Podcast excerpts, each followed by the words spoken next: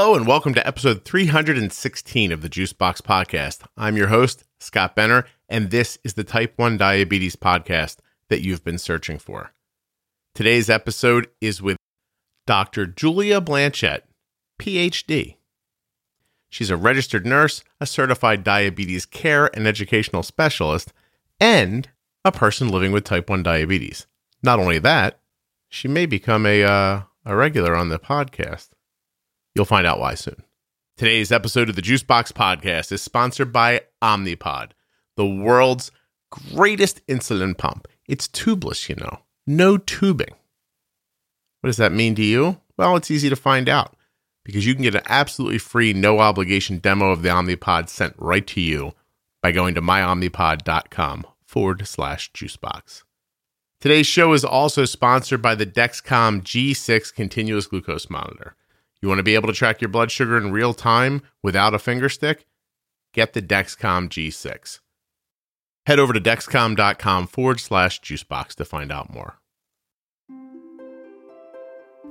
As I said in the cold open, Julia has type 1 diabetes. She's also a CDE, even though, you know, they're starting not to call them CDEs anymore.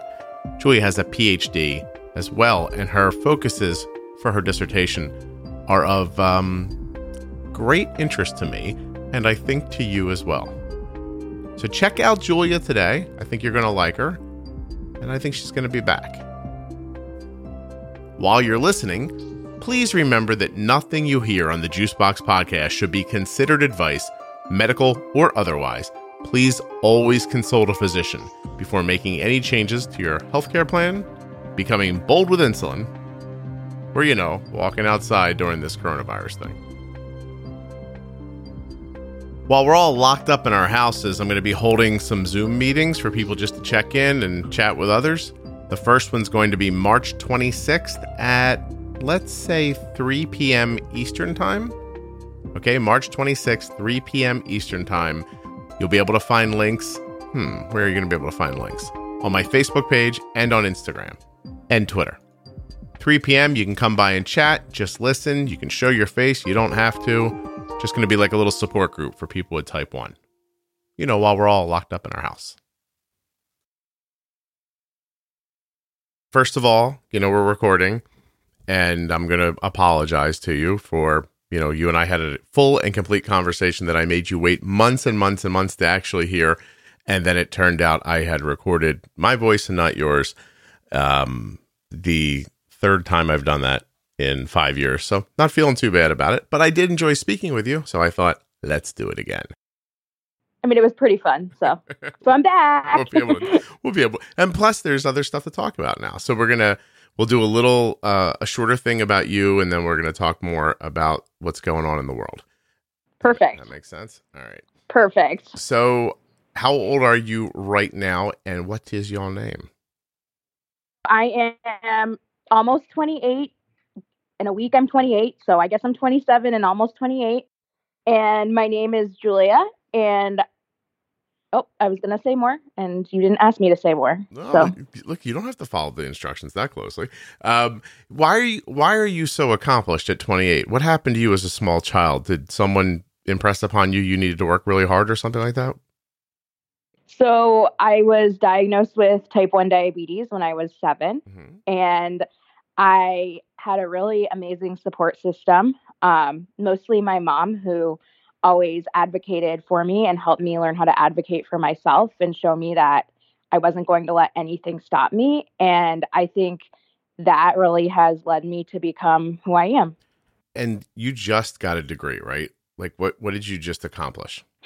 so I just finished my PhD. So I have my PhD in nursing science and my um, area of expertise is financial stress and psychological symptoms in young adults with type 1 diabetes.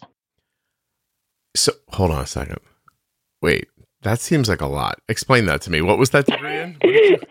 so it's in so I have a PhD. So if you actually look at my degree, it just says Doctor of Philosophy. Okay. But but then people are always like, "Well, what's your PhD in?" So then I say, well, it's nursing science. That was technically my major. But then people are like, but then what is it really in in nursing? Mm-hmm. So I gave the full answer. And and give it to me one more time, slowly. So I have a Doctor of Philosophy or a PhD in nursing science, and my area of expertise is in financial stress factors, psychological symptoms, and self management outcomes in young adults with type 1 diabetes. Are you the only person who has this degree in the whole world, or were there other people in the room with you? um, so I'm the only person who's defended this dissertation in the whole world, okay. but there's other people who have PhDs in nursing science. So, so when you are tasked with your dissertation, what what led you to choose those focuses? Yeah, so that's a an amazing question. So I'm very good at this podcast thing. That's why it's such you're good so good at the I, podcast thing. I just want to get um, that out of the way front. so, um, so when I graduated with my bachelor's of science in nursing, so my BSN, that's what would have allowed me to take the RN exam. Mm-hmm. Um, I worked at diabetes camp for that summer, and I was the um, counselor and training nurse. So I spent the whole summer with 16 um, year old young girls or young women. Mm-hmm. And it really opened my eyes. So I worked really closely with um, some amazing now young adults who have overcome a lot and but at the time they I just saw all of the psychological stressors they were facing and it really was eye opening to me to realize that I had an amazing support system and I really haven't had a lot of barriers psychologically with uh, managing type 1 diabetes, but it's not like that for everyone. Yeah. So that was the first really important thing that I noticed as a clinician for the first time that I wanted to then bring research in to figure out how to solve problems. So I went into my PhD saying, I want to figure out better support systems for adolescents and young adults with type 1 diabetes. And then at the same time, I was going through the transition from pediatric to adult diabetes care. And I was kind of just thrown, for lack of a better word, mm-hmm. onto the adult side. Um, I went to see my pediatric endocrinologist in a different state. And so when I was seeing my adult endocrinologist, like 500 miles away, my pediatric endocrinologist, who was amazing, just didn't really know who to connect me with. So I had I was nervous to make it my first adult appointment and when I made it it was really discouraging. So then I was like, wow. So there's all of these adolescents that don't have a lot of psychosocial resources and have a lot of psychological barriers and then they have to go into this transition that is awful. Right. So that was the next piece of what I wanted to look at. And so first half of my coursework during my PhD, so that was like a year and a half, I was set on trying to find better ways to smooth the transition from pediatric to adult diabetes care by making sure that these adolescents and young adults had better psychological support. Okay. And then January 1st, 2017 happened. And well, that's my, the day I painted my bedroom. well, color. well, that's amazing. Yeah. That that that's not what happened to me. something, happened something a little different happened. So, um, so January first that year, I was switched from a non-high deductible private insurance plan paid by my father's employer or covered by my father's employer to a high deductible plan. Mm-hmm. And um, young Julia had no idea. Like I had no idea about health insurance, right? Sure. My parents were paying for it. I was at this point I was going to pick up all of my medications by myself and I was paying for some of my medications and supplies by myself, but I was I was a graduate student, so I was on my parents' insurance. I was not 26 yet. So then um the first week of January. So it wasn't January 1st, but that was the day the insurance changed. So mm-hmm. it was mm-hmm. probably like the 5th or 6th. I go to Walgreens to pick up my three vials of insulin, and the pharm tech looks at me and she's like, I don't know what's wrong. I can't dispense this. And I said, What's going on? Mm. And she said, Your insulin is like astronomically expensive. I don't know what's wrong. I don't know why your insurance isn't covering it. Yeah. And so she even applied the pharmaceutical coupon which at the time only deducted um, like a $100 savings for the high deductible. Um, and then, of course, I had to, I called my parents crying and we figured out a way to pay the high deductible to get my insulin. But it was a shocker. Like, I was, my eyes were opened again to just another problem that a lot of people, especially young people with diabetes, were likely experiencing. So, Julia, I just did something that I don't normally do. I wrote down things. Yeah. Um, and here's what happened. Please don't feel any pressure to say yes. Uh, okay. But what I think we've just done is outlined the first three episodes of a new diabetes pro tip series uh, with you as the guest. Do I, Ooh. Did that just happen? Do you feel like that just happened? Well, will Jenny get upset? I love Jenny. No, Jenny and I have already had a conversation, and I've been looking for someone to handle the psychological stuff, um, the questions that come up that I can talk through but don't understand enough to be definitive about. Um, and I just, as you're speaking, I, I started writing down questions that I had around these ideas. And if you're up for it, we should talk about that later. If you're not, just disappoint all the people who just heard me ask you that and then you said no.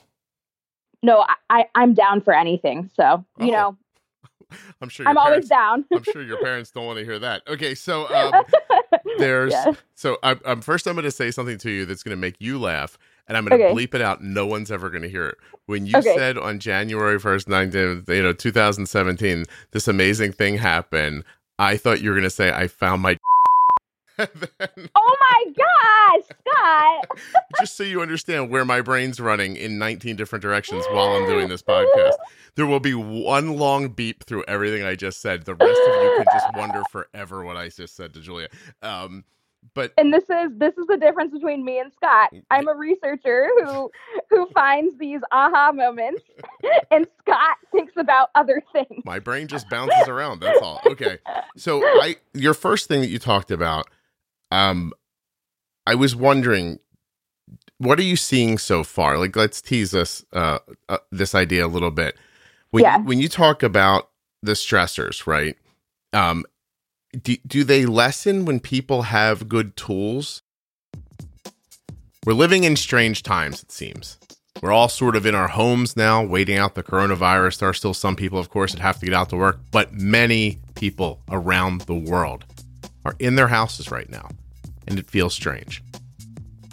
It might feel like life's on hold, that there's a pause here, but I choose to see it as an opportunity. It's an opportunity for you to better your own health. You have this block of time now. There's less to do. So that means there's more time to focus on your health. More time to figure out a new device, for instance, like the Omnipod tubeless insulin pump. There is no better time to go to myomnipod.com forward slash juicebox than right now. Let Omnipod send you out a pod experience kit, an absolutely free, no obligation demo of the Omnipod. You can wear it around your house in your new dystopian life and see how you like it. And when you decide that it's for you, contact Omnipod and they'll get you going. Then you can use this free time, you know, to get your basal rates set up and learn how your new insulin pump works. It's really kind of perfect. I mean, you know, with the exception of the coronavirus. Otherwise, the free time is what I mean is perfect. MyOmnipod.com forward slash juicebox. It's the world's best pump. It's an amazing device. It's tubeless. Nothing to be clipped to your belt or stuffed in your bra or hidden in your shirt. Right? Just this little self contained, beautiful pump that will deliver your insulin sleeping and awake, active, inactive, sitting on your sofa, rewatching your favorite show for the 30th time.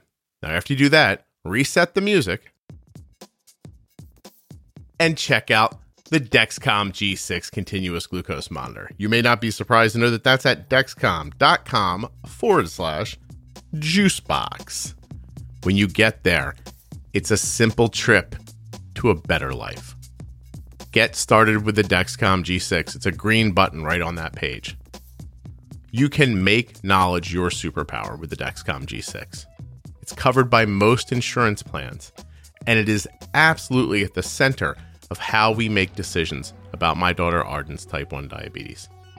It's how I can look over my shoulder right now and see that her blood sugar is 78 after today having a bowl of cereal, an apple, Um, I saw her with something else in between. I think she's been snacking on chocolates. It could possibly be that time. You know what I'm saying?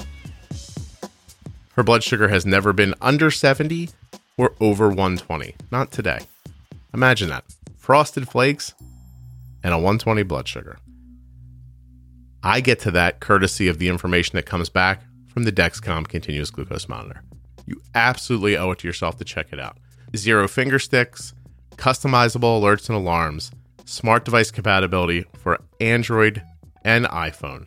You can share your data with followers, right? Your mom, your dad, your sister, your brother, your best friend. They can see what your blood sugar is.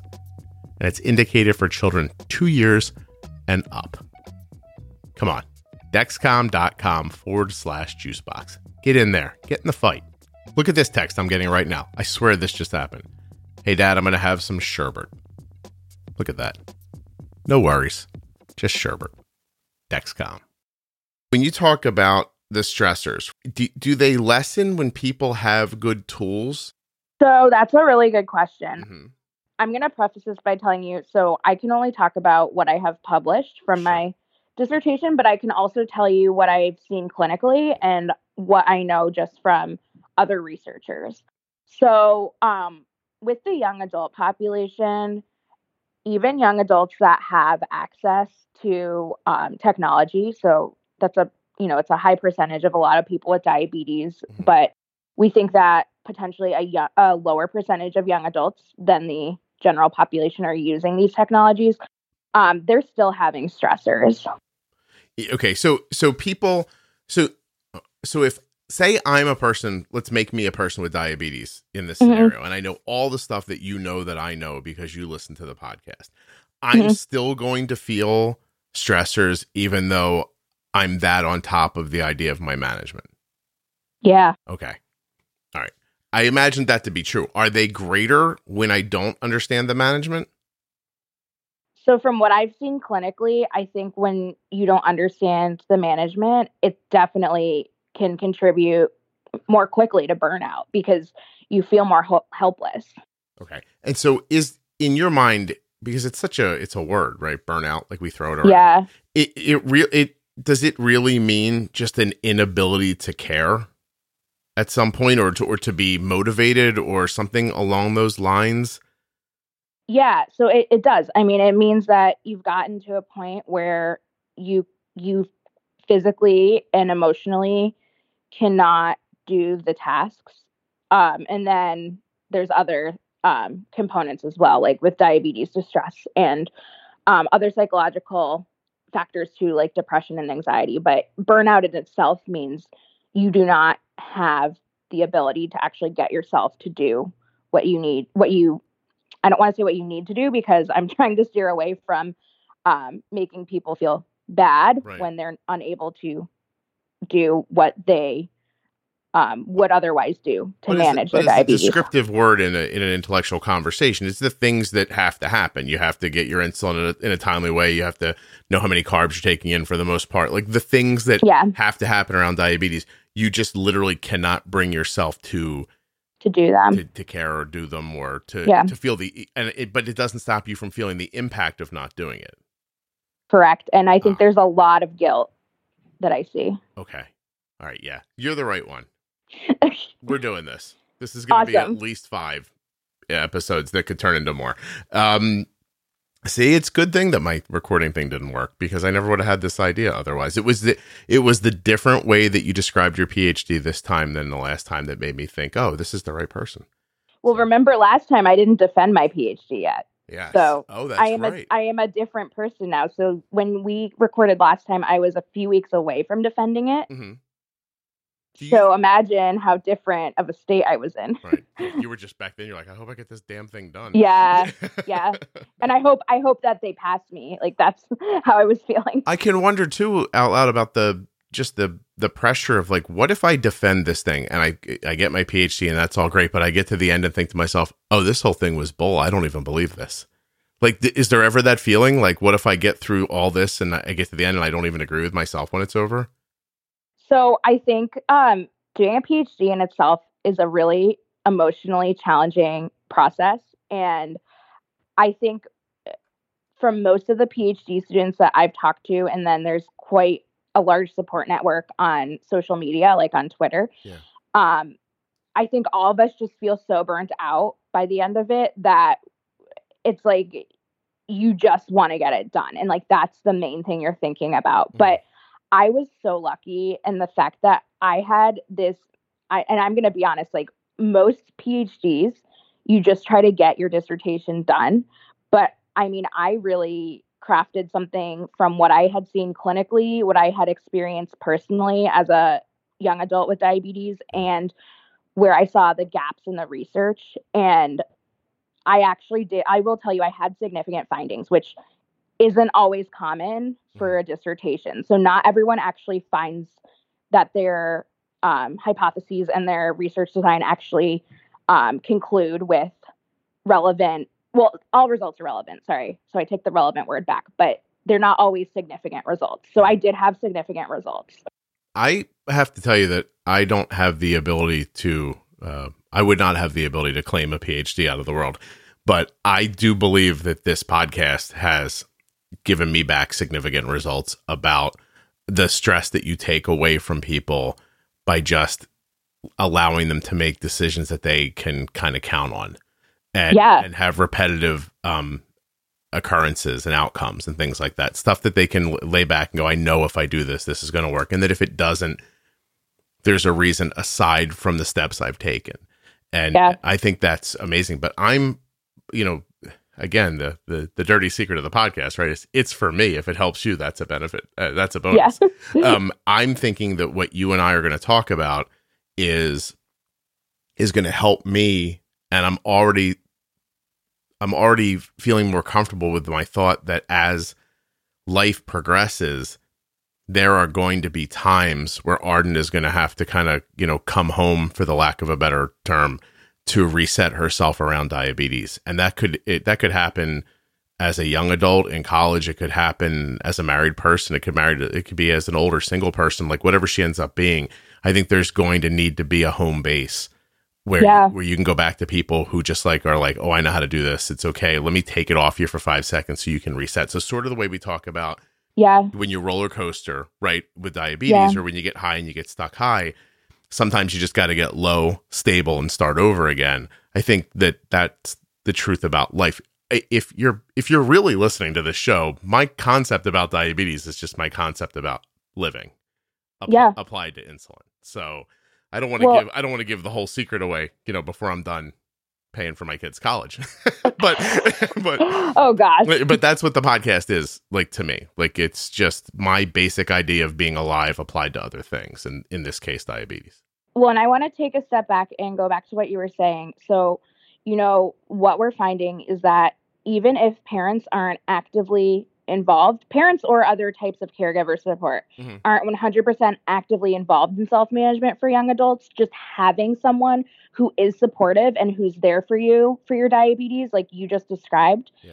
is that in itself helps um, helps prevent some of the psychological distress. Right. Oh no, I I find myself saying just as a matter of you know a baseline, I say into your mid twenties I think they, yeah. they need support at the very least. And I don't know why. I mean, there have been times in my life, in my 20s and 30s and 40s, where I've had the thought, like, I got to go find my mom. You know what I mean? Like, yeah. I, well, and it's the same thing. So it's, it's this whole like developmental stage of emerging adulthood. So it's not only when one's taking on diabetes self management and experiencing how that is, but it's, you know, the typical developmental process when you do need to lay on others, especially people who you've depended on your whole life for support in certain situations. I, I, I the, excuse me, the whole concept of the, excuse me, one second. Do you have coronavirus? I got the coronavirus in my throat. oh no. Good thing we're uh, we're not talking to each other in person right now. I'm I'm not even six feet from this microphone, so this microphone's screwed too. Uh, oh no! But, but no, no. Um, I I think that as much as I understand the statement, how old, you know, people ask me very frequently, you know, what's a good age where they can take over their own care? And I think some people ask because they don't want to infantilize the kids around diabetes. That's their fear. But I think there are some people who ask us, they're like, you know, when can I stop, you know, being burdened with this diabetes thing? When can I like kind of put it on the kid a little bit, you know? And and in my mind, I don't think there's an age. You, you know, you're I, I you're on it. Yeah. You're on it. There's not an age. It's different for everyone in every situation. You get it. Of course. Uh, Will, William was on the show years ago at 15 listening to the podcast and then figuring things out. His mom came on and was talking about, you know, how well, you know, he, she and I spoke privately and she's like, my son listened to your podcast and like put a whole plan together for himself. That's a certain person. Oh, you know, Arden is, you know, sometimes I'll be like, Hey, uh, what's your blood sugar? And she'll be like, isn't it on your phone? well, that's just what teenagers do. But right, right. I mean, I think too, like, so the type of person I am, I always wanted to manage my diabetes by myself. So I was diagnosed when I was seven. And um, for the first year, my mom and dad gave me most of my shots. But then I, I can say, I think by the time I was eight, when I was on a pump, I was calculating my carb doses. I remember. So I was, my carb ratio was 0.7 for 15, which is actually a 1 to 22 carb ratio. Mm-hmm. But the reason it was so weird is because in 2000, we were still using carb exchanges. So you did everything in 15s. Yeah. So that's why it was 0.7 units to 15 carbs. But I remember my neighbor, who's amazing, she was, um, she's a teacher and she kind of did like, um, I don't know if she did special ed support or what she did, but she actually helped a lot of kids like with math in like smaller settings. That was her job. Right. And she actually showed me how to do my carb calculations because the pump didn't calculate it for me at that time. We it, there was no carb calculator mm-hmm. or calculator in the pump. So my neighbor actually showed me how to calculate my carbs. And I would I at 8 years old I was figuring out how much insulin I needed for carbs. That's really cool. So, but that takes a special person like not to call myself special, but But you just did but like I think not it's just the person I am. Like I'm very motivated to do things and self motivated sure. and um and you know, so with the transition and doing the independent self management, it really just depends on who the kid is, but also their situation. It just it's who you are, right? Like yeah, it would it would be ridiculous. We you couldn't randomly just take ten children and tell them all that you know you're going to be calculus majors, right? It's right for some people and not right for other people. And you do need to listen. There are some, in my opinion, some basic ideas that everyone, you know, kind of has to adhere to. And there are things you should expect from your children on a baseline. But then you don't start expecting calculus from all of them. Some of them, you know, probably should be drawing a picture or right. telling a story, you know, or or talking to other people. I mean, I, honestly, this thing I'm doing right now this if this idea of having a microphone and being able to speak to a person remotely about something if that was a thing that existed in the 70s i would have known that was right for me then. Right. You, you know and but it just didn't it didn't exist. But imagine if someone i was lucky enough to not get pushed into a direction that wasn't me. Right. You know i had this um i, I don't think i've ever told this here but I, I said it to somebody the other day and it made me uh, remember. As i was leaving middle school and going into high school I was walking down the hall in the, the, the waning days of my last year, and my guidance counselor came out of a door, saw me, grabbed me, pulled me in. And don't worry, this doesn't end poorly. And uh, and, and and he said to me, I'll never forget him. His name was Mr. Wiley, and I I didn't have that much you know interaction with him, but he said, uh, "I'm glad I found you. I wanted to let you know I think you're going to do great, and uh, I always thought you should be an attorney." Whoa. Right. And I, and, Whoa. And I don't know how old I was. Maybe I was in ninth grade, eighth grade. You know what I mean? Like whatever, how old you are then. And even at that age, I stopped and said, Oh, that's really nice. Thank you. But then I'd be an attorney for the rest of my life. Right. And I was like, That sounds bad. Yeah. You, you know, like being anything for the rest of my life sounds bad, but I don't want to and then he asked me why, and I said, I have to be honest with you. I think I could be a good attorney, but I don't know if I have the self restraint not to be a bad attorney. And and and, and I, you knew that in eighth grade. I so. knew, I know I know that I see the other side of. I know that there's a there's a good person who I am, but I also see the other side. Like if I decided to start an online ministry and steal from people, I oh, think oh, I could, I think I could do it. You, you but you wouldn't. No, you wouldn't. I hundred percent. I wouldn't. I hundred percent wouldn't. But I also always wonder you know, how much of what we wouldn't do is because we don't have the necessity. Like, you know, when people used to tell me, like, you're such a great dad, it was easy. My kids were good, easy kids. Like, I wonder if my kids were like terrible, how good of a dad I would have been. You, you know what yeah. I mean? And I wonder yeah. if you made me an attorney, if I wouldn't end up being like the bad kind. Oh or, oh, like, you know what I mean? Like, so, yeah. So I had those two thoughts. Like, I don't know if I can trust myself even then and I definitely don't want to do the same thing for the rest of my life. Now, as an adult, I know I can trust myself to do the right thing. I do it over and over again when I have the opportunity to do the wrong thing. Um, yeah. But but I still cringe at the idea of doing the same thing forever. Well, it sounds like you're doing what you enjoy and it's different all the time. So I wish this. So you got that. I'm at the point where I wish I could make this podcast every day. Yeah. Like I would enjoy that. You and I are having a completely different conversation than we had the first time. And I think I could bring you back on every day and have a different conversation with you. Like oh. I, and don't take that personally. I could do it with anybody. I'm saying it's me. I'm I'm the skill, not you, Julia. Stop trying to oh, take hey, away my hey. my spotlight for God's sakes. No, but I mean I think like no. I, I do think you're right about that. I think you're you have very good real conversations with people and you're not just interviewing them with the same types of questions and getting the same types of answers. And i think it, yeah you could you could find someone different every day. Thank you. And yes. I'm, I'm very proud of it. I really am. And i'm proud at how it gets better. Because yeah. even i there are times i'm in the middle of a conversation and i think this is better than i would have done last year. Like while, yeah. while i'm talking to somebody.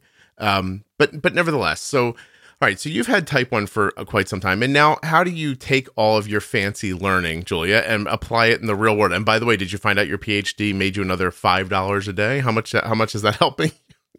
um, you want to know the real answer? Not a lot. uh, nothing more right now. Congratulations. So, thank you. Yeah. thank you. But I can tell you, you know, the jobs I'm qualified for, it'll it'll pay more. I'm just um, right now um, since I graduated in the middle of the year. Mm-hmm. I am working not full time, but I'm working like 70% of the time as a diabetes care and education specialist, formerly known as a certified diabetes educator. Mm-hmm. And I love that job. So I do have a couple future opportunities that are potential that would, yes, they would pay me quite a bit more with the PhD. Right. Um, but for now, I'm happy um, where I am. So I'm not. I'm just kind of things will fall into place. And I, I see. I see that we're not saying where you work, and that's fine. But I, yeah. I, I want to say that Julia works at a very impressive place. So, oh, thank you. Yeah. Well, and I have a I have an awesome team. Um, so I think I've grown a lot even since I started working with them. I've grown so much as a clinician. Cool. That's excellent. Um, but to answer your question about how do I take what I learn and apply it to myself.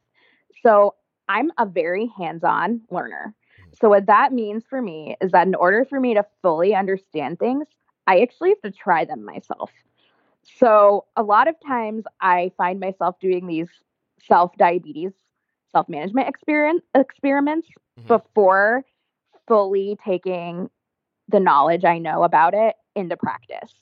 Um, so, I think I kind of do the opposite of what you were asking.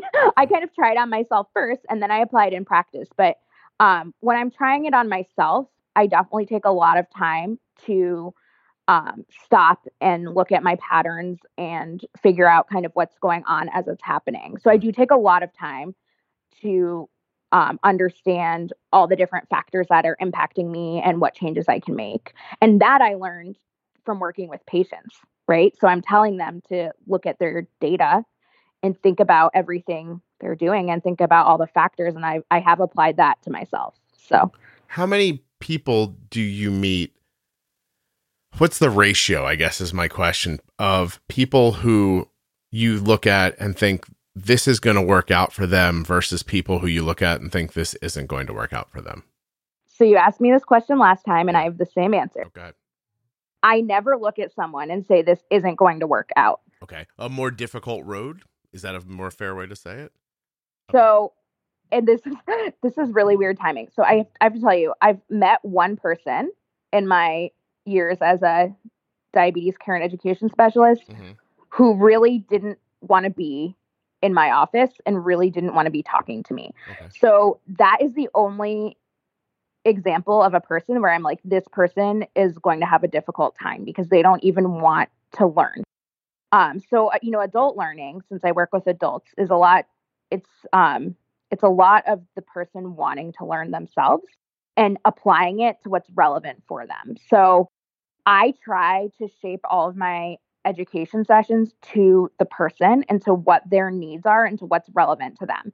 So I kind of go in with what can we make work for them opposed to what won't work for them. And that's just my frame of thinking. That's the same thing we were just talking about, really, with like parenting or diabetes or any of that stuff. Just like yeah, like molding it to people. So then, all right. So then that's a that's a great answer and makes me realize I asked my question incorrectly. How, that's okay. I know. How many people? Let's start here. How many people have type one diabetes in America? Um, you know, 1.5, doc- 1.7? Dr. Julia should really know the answer to that, but it changes so frequently. It's it I believe, isn't it one point something million, 1.8 yeah. million, like, something well like that. one and a half coming up on two million people. So my question then is how many of those people are significantly underserved with information and support? Like maybe are you maybe seeing the ones who have insurance who come you know what i mean? Like like i always yeah. try to imagine who it is we're not finding. So i yes that's okay so that's a really good question. So in my current practice we we do take people who are on public insurance but we eh, we don't offer like free services to those who do not have insurance. Mm-hmm. but even that being said i mean i get people every day that are like i'm so happy i met with you. No one's ever told me this before no one's ever told me why I need to count carbs before. No one's ever t- taken the time to explain what a carb is to me before. No one's ever taken the time to explain that it's not necessarily my fault. My insulin might not be what's right for my body's needs right now. How does that happen to them? Because they know they have diabetes and they have tools in their hand. Somebody saw them I know. Point, right? It's and it's like I have to say it's I would say with 80% of my patients eh, they feel like they're doing something wrong and and the, and then I always, you know, I take the time to provide them the education they deserve and um and and it's just it's really shock I mean, yeah. I think now that I'm talking about it and thinking about it, it is really shocking that so many of them just don't ever get the education that they need. But I think a lot of it has to do with our healthcare system. Um, so if you know if you're diagnosed in the hospital, you're kind of they kind of um, this is nothing against inpatient diabetes management or educators. It's very different, and they have to kind of put out the fires and just explain to you, okay, you need insulin, you need to prevent lows. Like that's all you can. That's all a person can has the capacity to learn when they're ha- inpatient. Then we're handling it wrong then. Because the truth is, this podcast shouldn't need to be popular. Right. Do you know what I mean? Like there there is a very easy way to put it out of business. It's just have di- have people educate better at the at the at the point of contact. Well, so I think though just from you know, I I obviously didn't get my own like I my whole family got education at our point of contact. Mm-hmm.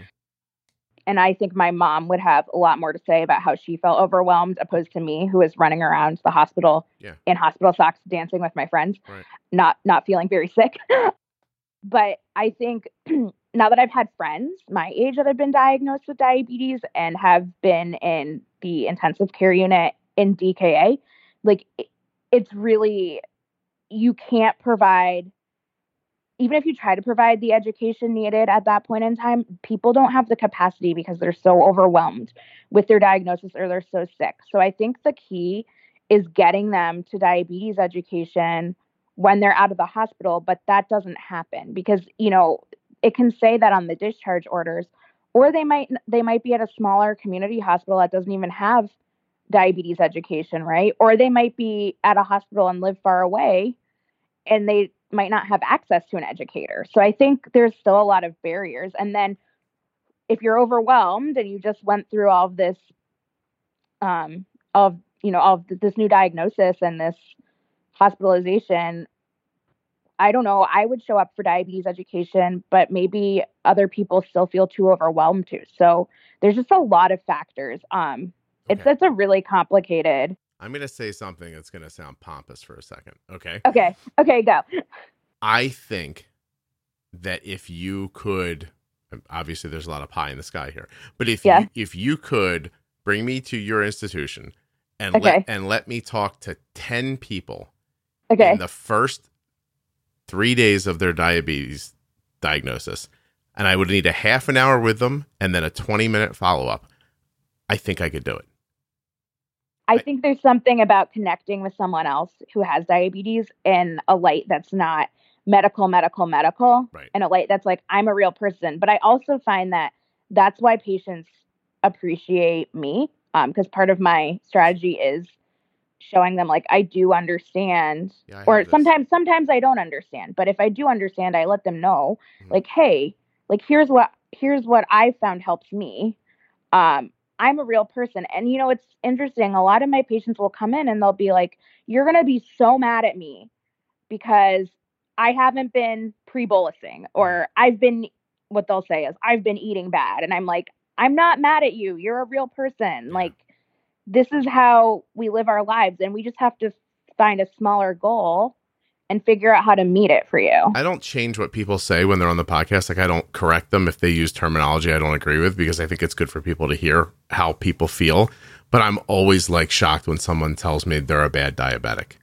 Like I, I know. It's and it's just showing how guilty people feel. Yeah. no, I know It's a problem. it is. Okay, all right. Let's do. I'm going to hit two things, right? And Okay. because I've messed you over so badly with your episode, yours is going up very soon, so I can be. Oh, so it can should I trust you or no? I don't know if you can trust me, but I have good intentions wrapped around this. Um, so I want to talk to you about, and you're gonna have to help me be. Um, you're gonna have to help me with your phrasing, okay? okay. But I want to finish up talking with you about algorithm-based pumping Okay. and what you're talking about at your practice around coronavirus as it's March 17th right now. So let's Okay. let's start with the corona thing. So have you been in corona meetings? Like are you got what what is happening? What like what should we expect is happening in our endocrinologist office as this is all kind of ramping up and happening? So I'm going to be totally transparent and let you know I think it really differs based on what state you're in and because you know different state governments are suggesting different or implying different um, restrictions right now Mhm. and then I think it also depends if you're at a big practice or at a really small private practice. So I can tell you at my big practice, as of March 17th, we are not closed. We are trying to limit in person contact though. Okay. So, and that's another thing. So, like, if your practice doesn't have virtual visit capability or you have state law restrictions on that, that might be a barrier. That being said, I'm saying this on the morning of March 17th. Later today, there could be some sort of law passed that waives those restrictions. So it's very, it's a very fluid situation. But I think you don't expect that you can't contact your endocrinology or your diabetes practice because we're all making arrangements as of March 17th that you can contact us and that we can somehow get you what you need. So I've seen um, some practices doing just telephone consults Mhm. that don't have the virtual capability. I've seen other practices that are just waiving fees for the time being Right. and then figuring it out later. So don't feel like we're not available. As of March 17th, we are. We're just, a lot of us are trying to limit the in person contact. So you're further in off of the coasts, not a lot, but you, Yeah. you still are. And I, Mhm. it, it's very funny as as um I saw like speaking engagements getting canceled. Yeah. I had one in Wisconsin, and they were like, "Everything's fine." I'm like, "Are you sure?" Because I don't think my son's going to college anymore. Like, you know what I mean? Like, and- Yeah. and they're like, no, no, no, no one's talking about it here. And I, I remember I said uh, to Julia in Wisconsin, I said, give it two days. Yeah. And sure enough, two days later, it Yeah. had bled. You know, the virus had spread towards the center of the country a little more. Um, and so it's happening.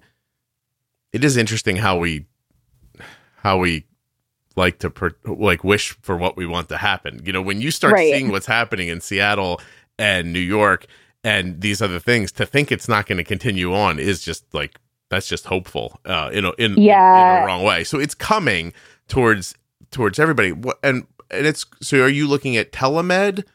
Um, is that an idea where you're going to be able to video chat with people and have real like things? Do you have any idea which way they're going to go? So I can tell you my practice. Um, we have virtual visit capabilities mm-hmm. um, for my practice in my state. Not all insurance covers virtual visits, though. So there's an out of pocket cost for some situations as of March 17th that may be waived by my hospital at some point. I don't know right. what's going to happen. But yeah, so we're going with virtual. But then, like yesterday, I actually um, had a patient who doesn't have a smart device or a computer. So, like mm-hmm. in that situation, we would do telephone okay. instead of virtual. So like we're making it work. Like know that we're not trying to push you guys at least my practice and i would hope everyone's like this. We're not we're not trying to limit your resources. Like we know you need your resources still. Right. so so don't freak out. I would always call your practice or your provider to see what they're offering at this moment.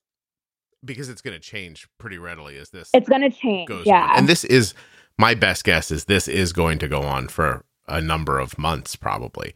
So yeah, yeah, as a as a healthcare provider and a researcher, I would say it's not we don't really know when this when it'll stop at this point, but expect at least for the next month to two months. Yeah. No, I, I think I think eight weeks is the is the bare minimum we're gonna see. Yeah.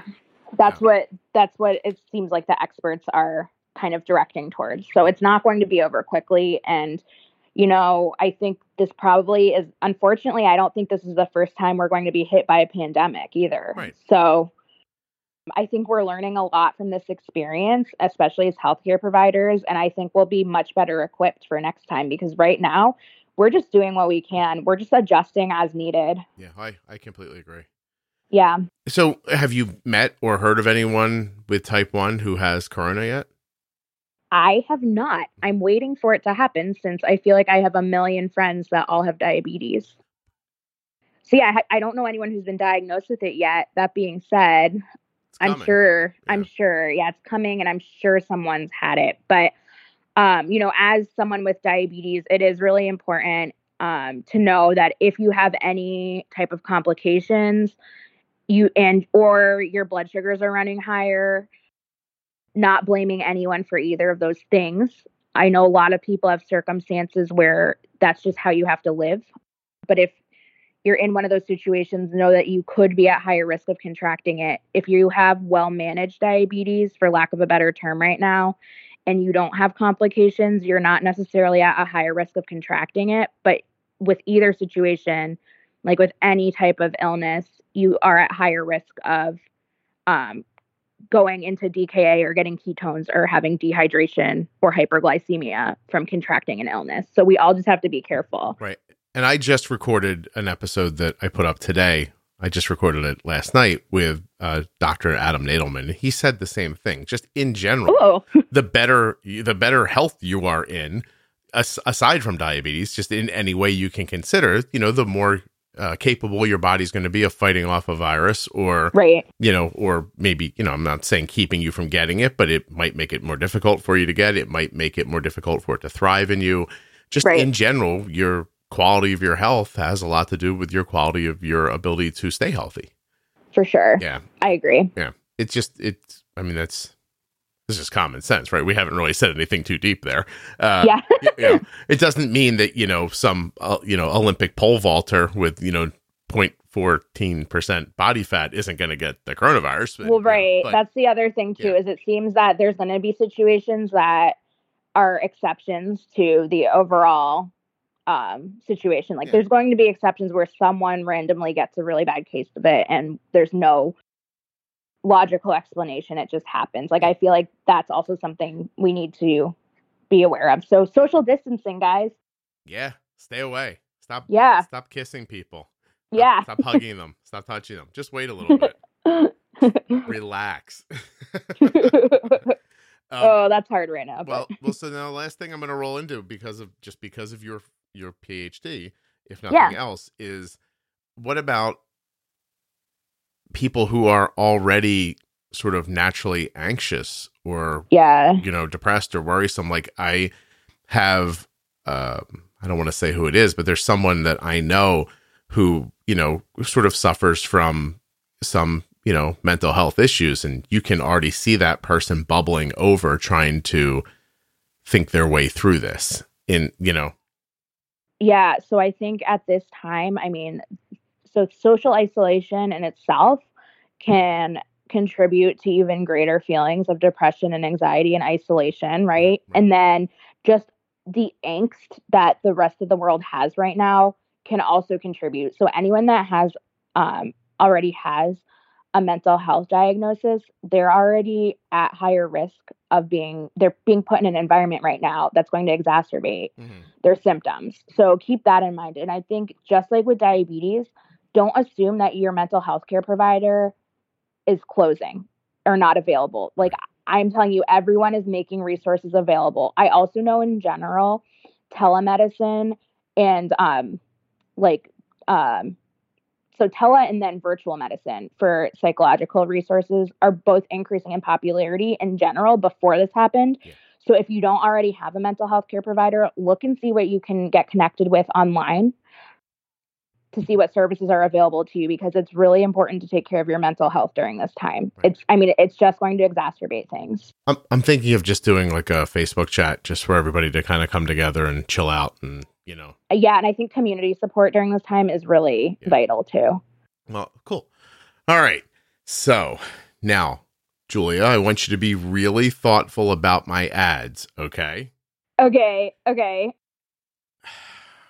Oh boy. Jenny, okay. Jenny's good at this. This is a test for you, okay? Are you using an algorithm based pump? I am. How is it working for you? It's fantastic. Good. So I was using a different algorithm based pump before, mm-hmm. which was also great. But more and do it yourself? Yes. Uh-huh. It was a uh-huh. little more, yes.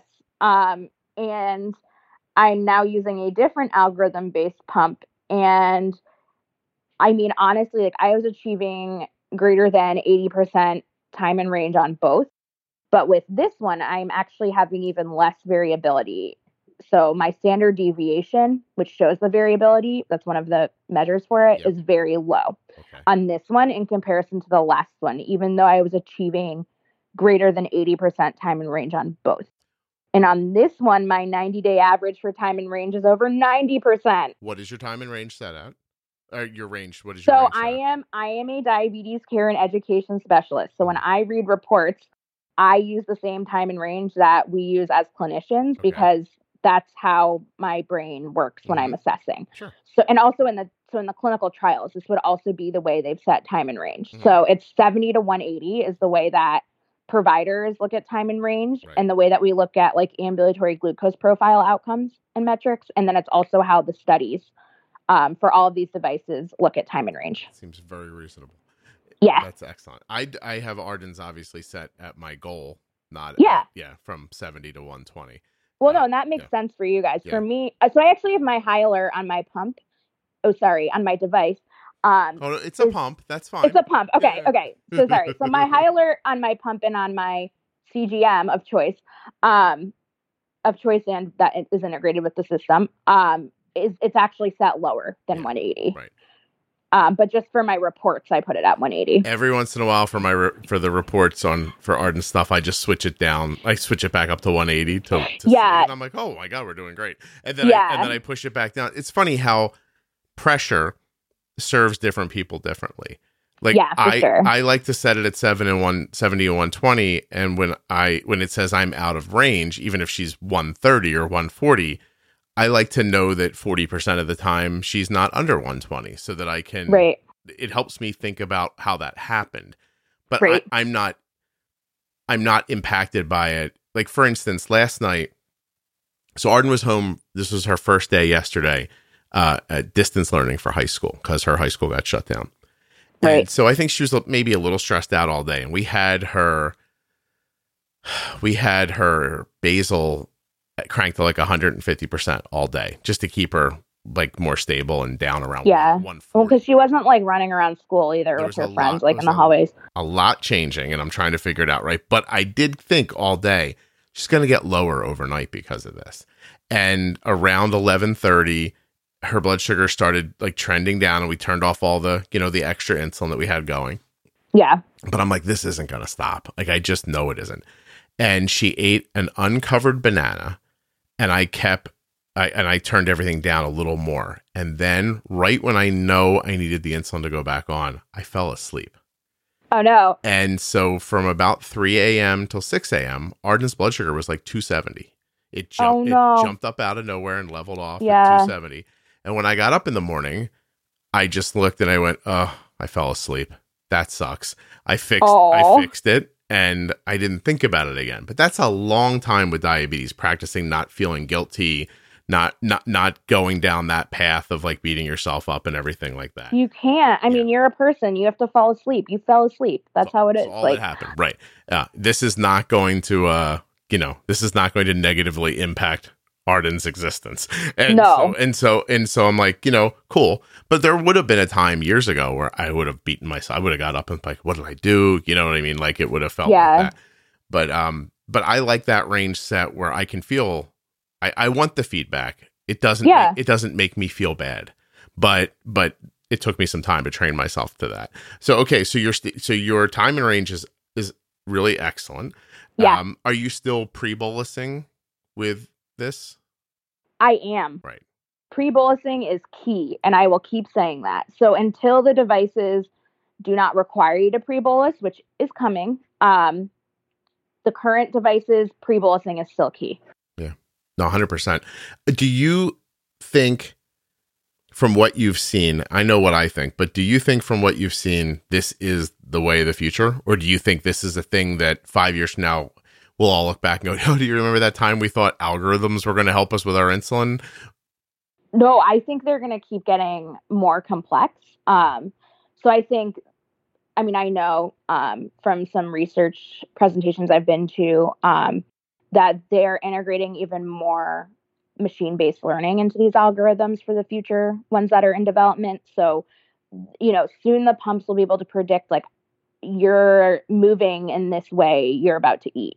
And then they'll be able to change insulin based on that. So I think the algorithms are going to be great. I think we're going to look back and say, wow, we needed like different types of insulin to work a little more efficiently um, in order for these algorithms to be even better. Yeah. No, I think uh, improving insulin cannula technology, like little Yeah, things, little that's a big you one, don't even too. think about, right? Like those are the those are the, the the points that should be focused on right now. But I'm just going to say that I um I am looking very forward to the Omnipod Horizon coming out.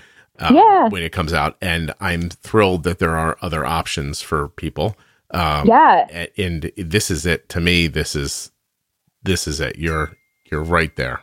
You know. And I think they're just going to keep getting better. So I think, you know, the first couple that have been out here, like maybe we'll look back and be like, wow, that really wasn't as much of an algorithm as what's currently available in five years, you know? But I think they're helping people so much, um, not focus so much on the little decisions that we have to make constantly. I mean, there's still obviously some um, psychological involvement with diabetes, but they're really reducing it. And I think they really are helping people achieve much better time and range. I do still think pre-bolusing is key with the commercial ones though. 100%, yeah. Listen, And I think that's what's helped me. So 2021 and and and 20 and 20 the end of 2020 here and the beginning of 2021. This is the jumping in period. Like yeah, I'm telling you, if you if you met me on the street and asked me, I'd say, "Do it. Let's go." yeah, yeah, You're right. So yeah. There's exciting stuff. yeah, and, and and then the next step, of course, is access and affordability and getting these things to a point where they're uh, less expensive, easier Yes. for other people to get. Because then maybe one day there'll be a world where the person who is not going to understand what was told to them in the hospital or doesn't get it told to them, maybe they really just will get a thing. You know, here, slap this on here, put this on here. I'm going to put an app on your phone. Well, that's yeah, that's Yeah. what it's coming to. I can tell you that's Yep. it's getting there. That's so so it's really exciting. I'm I'm excited to to know that you agree. Um, I really am. Yeah. Because you've been using it for a while, haven't you? Are you allowed to say that? Automated? Yeah, I am. Um, so I've been using this device um, for over three months now. Right. Okay. Cool. Yeah. And Arden's been doing this for uh, a long time at this point now too. And yeah. Yeah. We just put some episodes out about it that I think uh, you even came up online and said you learned something on one of the episodes with Kenny, didn't you? Was that you?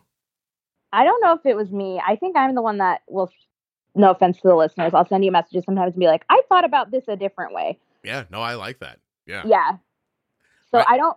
I can't remember if it was. I don't think it was Kenny's though. I think it was a different episode. Gotcha.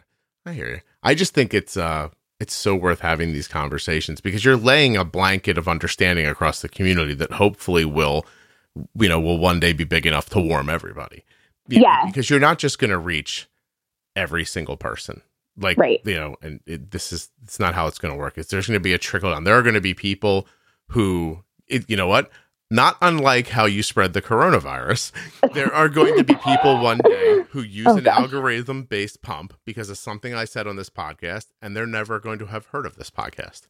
And, Yeah. And I think that's important for us all to be doing, spreading good information out to people. No, I agree. Good and like accurate information Yeah. is really important. Yeah. Trust me, that's uh that's Yeah. not, that's not as easy to get people to do.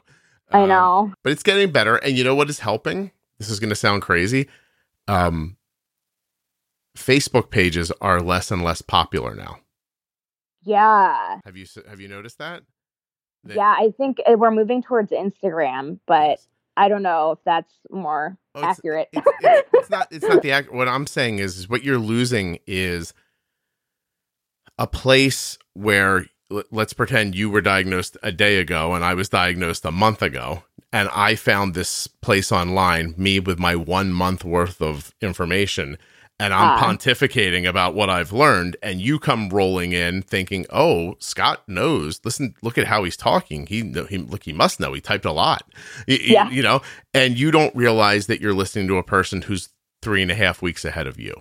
right. and then it just it blends confusion and the, the information's still in there because there's also people in there who are giving you good information but when it's all Right. blended together like how do you figure out what which is which like what, what do you know is a trusted source in that Right. situation right and so you know and that's blurring away it's so interesting to have watched this for as long as i have you know i came into it during blogging and Oh, yeah. and there were blogs that were rock solid do you know what i mean like, like Yeah. you could you could you could bank on what was being said there then blogging became popular and then all of a sudden there were a lot of opinions and, Right. which are fine except now how do i decide which opinion Which blog is good? Right. Yeah. and then they kind of drifted away blogs drifted away and facebook killed blogging yeah. right because it used in the beginning you'd write a blog piece and you'd post it on facebook and someone would read Right. it and share it on facebook and social sharing like that used to be really popular and so then the facebook was good for the blogs but then as soon as people opened up facebook groups